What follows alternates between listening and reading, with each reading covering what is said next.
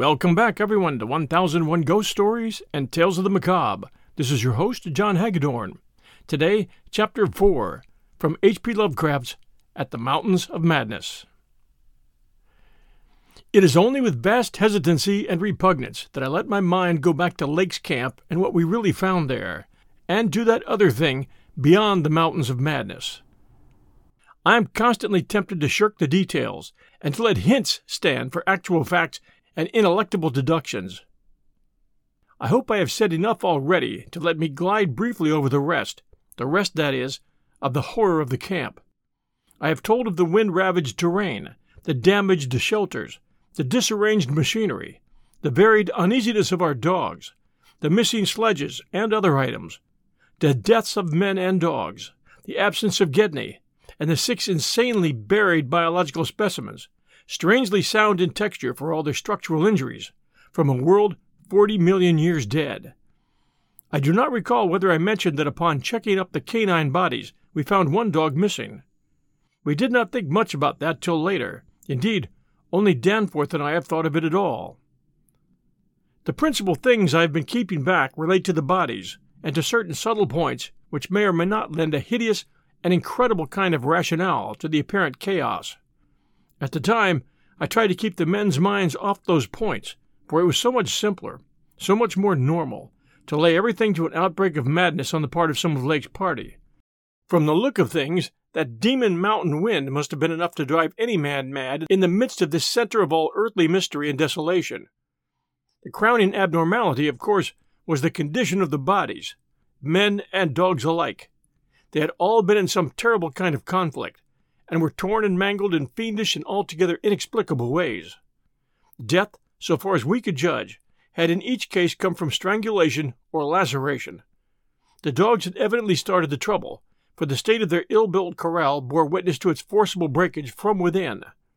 It had been set some distance from the camp because of the hatred of the animals for those hellish archaean organisms, but the precaution seemed to have been taken in vain. When left alone in that monstrous wind, behind flimsy walls of insufficient height, they must have stampeded, whether from the wind itself or from some subtle, increasing odor emitted by the nightmare specimens. One could not say. Those specimens, of course, had been covered with a tent cloth, yet the low Antarctic sun had beat steadily upon that cloth, and Lake had mentioned that solar heat tended to make the strangely sound and tough tissues of the things relax and expand. Perhaps the wind had whipped the cloth from over them, and jostled them about in such a way that their more pungent olfactory qualities became manifest despite their unbelievable antiquity. But whatever had happened, it was hideous and revolting enough. Perhaps I had better put squeamishness aside and tell the worst at last, though with a categorical statement of opinion based on the first hand observations and most rigid deductions of both Danforth and myself that the then missing Gedney was in no way responsible for the loathsome horrors we found. I have said that the bodies were frightfully mangled. Now I must add that some were incised and subtracted from in the most curious, cold blooded, and inhuman fashion. It was the same with dogs and men. All the healthier, fatter bodies, quadrupedal or bipedal, had had their most solid masses of tissue cut out and removed, as by a careful butcher, and around them was a strange sprinkling of salt, taken from the ravaged provision chests on the plains, which conjured up the most horrible associations. The thing had occurred in one of the crude aeroplane shelters from which the plane had been dragged out, and subsequent winds had effaced all tracks which could have supplied any plausible theory. Scattered bits of clothing, roughly slashed from the human incision subjects, hinted no clues. It is useless to bring up the half impression of certain faint snow prints in one shielded corner of the ruined enclosure, because that impression did not concern human prints at all, but was clearly mixed up with all the talk of fossil prints which poor Lake had been giving throughout the preceding weeks. One had to be careful of one's imagination in lee of those overshadowing mountains of madness. As I have indicated, Gedney and one dog turned out to be missing in the end.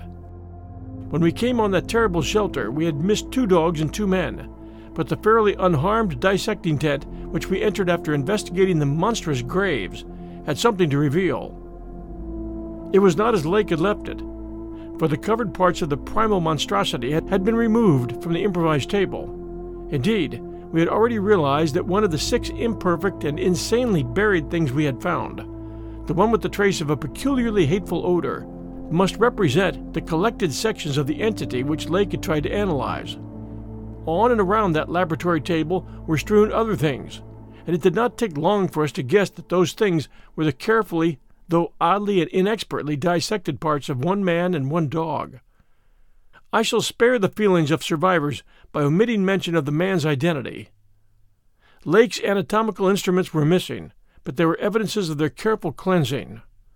The gasoline stove was also gone, though around it we found a curious litter of matches. We buried the human parts beside the other ten men, and the canine parts with the other thirty five dogs. Concerning bizarre smudges on the laboratory table, and on the jumble of roughly handled illustrated books scattered near it, we were much too bewildered to speculate. This formed the worst of the camp horror, but other things were equally perplexing. The disappearance of Gedney, the one dog, the eight uninjured biological specimens, the three sledges, and certain instruments, illustrated technical and scientific books, writing materials, electric torches and batteries, food and fuel, heating apparatus, spare tents, fur suits, and the like was utterly beyond sane conjecture, as were likewise the spatter fringed ink blots on certain pieces of paper, and the evidences of curious alien fumbling and experimentation around the planes and all other mechanical devices, both at the camp and at the boring.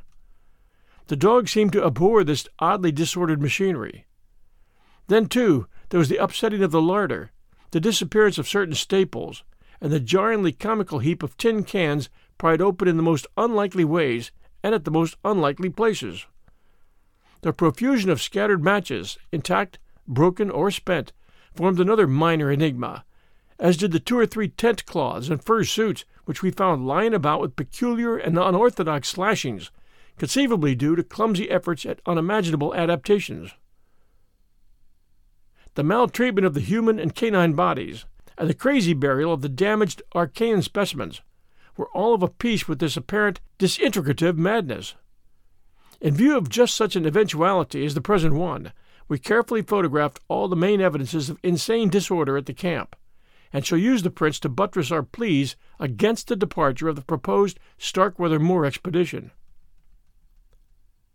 Our first act after finding the bodies in the shelter was to photograph and open the row of insane graves with the five pointed snow mounds. We could not help noticing the resemblance of these monstrous mounds, with their clusters of grouped dots, to poor Lake's descriptions of the strange greenish soapstones. And when we came on some of the soapstones themselves in the great mineral pile, we found the likeness very close indeed. The whole general formation, it must be made clear, seemed abominably suggestive of the starfish head of the Archean entities, and we agreed that the suggestion must have worked potently upon the sensitized minds of Lake's overwrought party. Our own first sight of the actual buried entities formed a horrible moment, and set the imaginations of Pabodie and myself back to some of the shocking primal myths we had read and heard. We all agreed that the mere sight and continued presence of the things must have cooperated with the oppressive polar solitude and demon mountain wind in driving Lake's party mad. For madness, centering in Gedney as the only possible surviving agent, was the explanation spontaneously adopted by everybody so far as spoken utterance was concerned. Though I will not be so naive as to deny that each of us may have harbored wild guesses which sanity forbade him to formulate completely. Sherman, Pabodie, and McTighe made an exhaustive aeroplane cruise over all the surrounding territory in the afternoon, sweeping the horizon with field glasses in quest of Gedney and of the various missing things. But nothing came to light. The party reported that the Titan barrier range extended endlessly to right and left alike, without any diminution in height or essential structure. On some of the peaks, though, the regular cube and rampart formations were bolder and plainer, having doubly fantastic similitudes to the Roerich painted Asian hill ruins. The distribution of cryptical cave mouths on the black snow denuded summits seemed roughly even as far as the range could be traced, in spite of all the prevailing horrors. We'll return with our story right after these sponsor messages. Say goodbye to your credit card rewards. Greedy corporate mega stores, led by Walmart and Target, are pushing for a law in Congress to take away your hard earned cash back and travel points to line their pockets. The Durbin Marshall credit card bill would enact harmful credit card routing mandates that would end credit card rewards as we know it. If you love your credit card rewards, tell your lawmakers hands off my rewards. Tell them to oppose the Durbin Marshall credit card bill. And now back to Chapter 4 At the Mountains of Madness by H.P. Lovecraft. As our guarded messages stated, we rested at midnight after our day of terror and bafflement, but not without a tentative plan for one or more range crossing altitude flights in a lightened plane with aerial camera and geologist's outfit, beginning the following morning. It was decided that Danforth and I try it first, and we awakened at 7 a.m., intending an early flight. However, heavy winds, mentioned in our brief, bulletin to the outside world, delayed our start till nearly 9 o'clock. I've already repeated the non committal story we told the men at camp and relayed outside. After our return, 16 hours later, it is now my terrible duty to amplify this account by filling in the merciful blanks with hints of what we really saw in the hidden transmontane world, hints of the revelations which have finally driven Danforth to a nervous collapse. I wish he would add a really frank word about the thing which he thinks he alone saw, even though it was probably a nervous delusion, and which was perhaps the last straw that put him where he is. But he is firm against that. All I can do is repeat his later disjointed whispers about what set him shrieking as the plane soared back through the wind tortured mountain pass after that real and tangible shock which I shared. This will form my last word. If the plain signs of surviving elder horrors in what I disclose be not enough to keep others from meddling with the inner Antarctic, or at least from prying too deeply beneath the surface of that ultimate waste of forbidden secrets and inhuman, eons cursed desolation, the responsibility for unnameable and perhaps immeasurable evils will not be mine. Danforth and I, studying the notes made by Pabodie in his afternoon flight and checking up with the sextant, had calculated that the lowest available pass in the range lay somewhat to the right of us, within sight of camp, at about 23,000 or 24,000 feet above sea level. For this point, then, we first headed in the lightened plane as we embarked on our flight of discovery. The camp itself, on foothills which sprang from a high continental plateau, was some 12,000 feet in altitude. Hence, the actual height increase necessary was not so vast as it might seem. Nevertheless, we were acutely conscious of the rarefied air and intense cold as we rose. For on account of visibility conditions, we had to leave the cabin windows open. We were dressed, of course, in our heaviest furs. As we drew near the forbidding peaks, dark and sinister above the line of crevasse riven snow and interstitial glaciers. We noticed more and more the curiously regular formations clinging to the slopes, and thought again of the strange Asian paintings of Nicholas Roerich. The ancient and wind weathered rock strata fully verified all of Lake's bulletins, and proved that these pinnacles had been towering up in exactly the same way since a surprisingly early time in Earth's history, perhaps over 50 million years. How much higher they had once been, it was futile to guess, but everything about this strange region pointed to obscure atmospheric influences unfavorable to change, and calculated to retard the usual climactic processes of rock disintegration. But it was the mountainside tangle of regular cubes, ramparts, and cave mouths which fascinated and disturbed us most. I studied them with a field glass and took aerial photographs while Danforth drove, and at times I relieved him at the controls, though my aviation knowledge was purely an amateur's, in order to let him use the binoculars.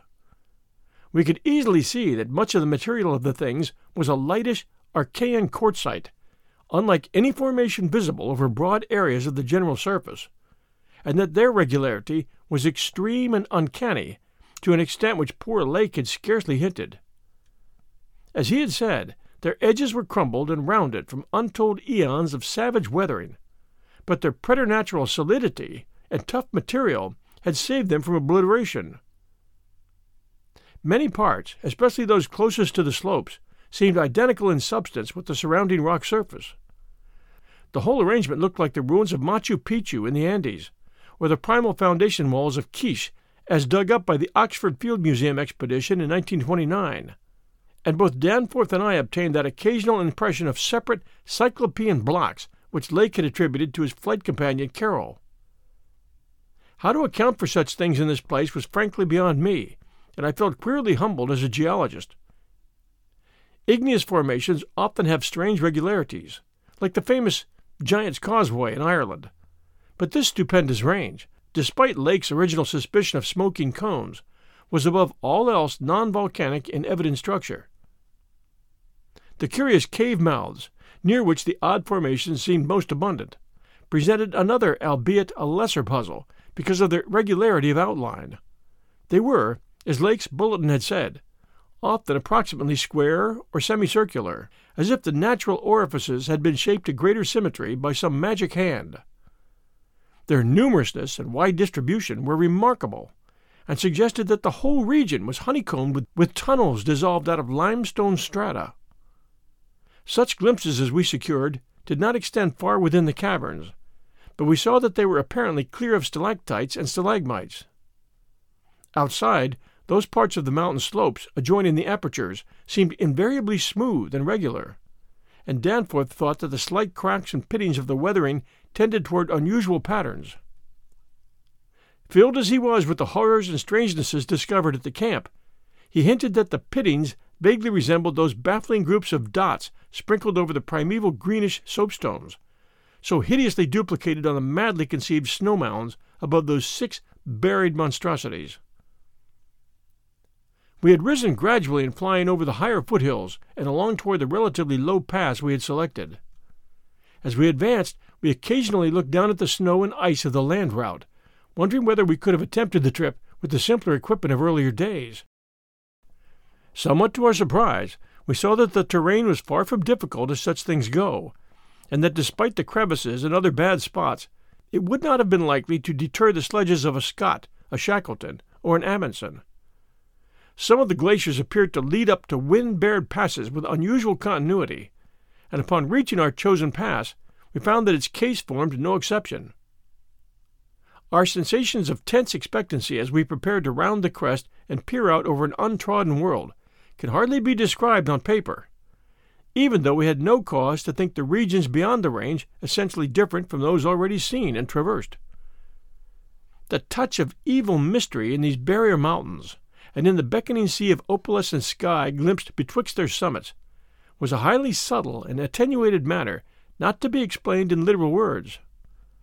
Rather was it an affair of vague psychological symbolism and aesthetic association, a thing mixed up with exotic poetry and paintings, and with archaic myths lurking in shunned and forbidden volumes.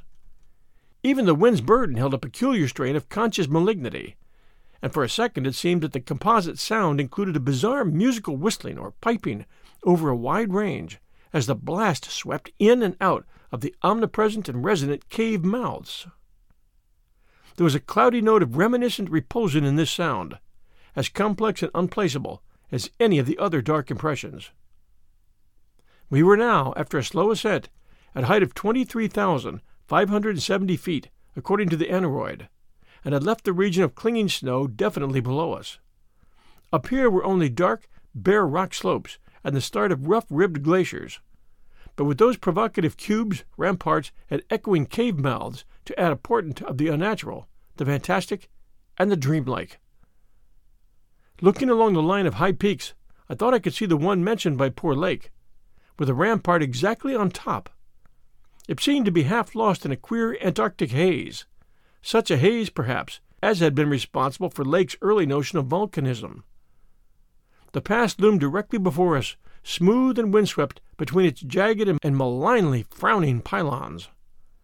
Beyond it was a sky fretted with swirling vapors and lighted by the low polar sun, the sky of that mysterious farther realm upon which we felt no human eye had ever gazed. A few more feet of altitude, and we would behold that realm. Danforth and I unable to speak except in shouts amidst the howling, piping wind that raced through the pass and added to the noise of the unmuffled engines, exchanged eloquent glances. And then, having gained those last few feet, we did indeed stare across the momentous divide and over the unsampled secrets of an elder and utterly alien Earth.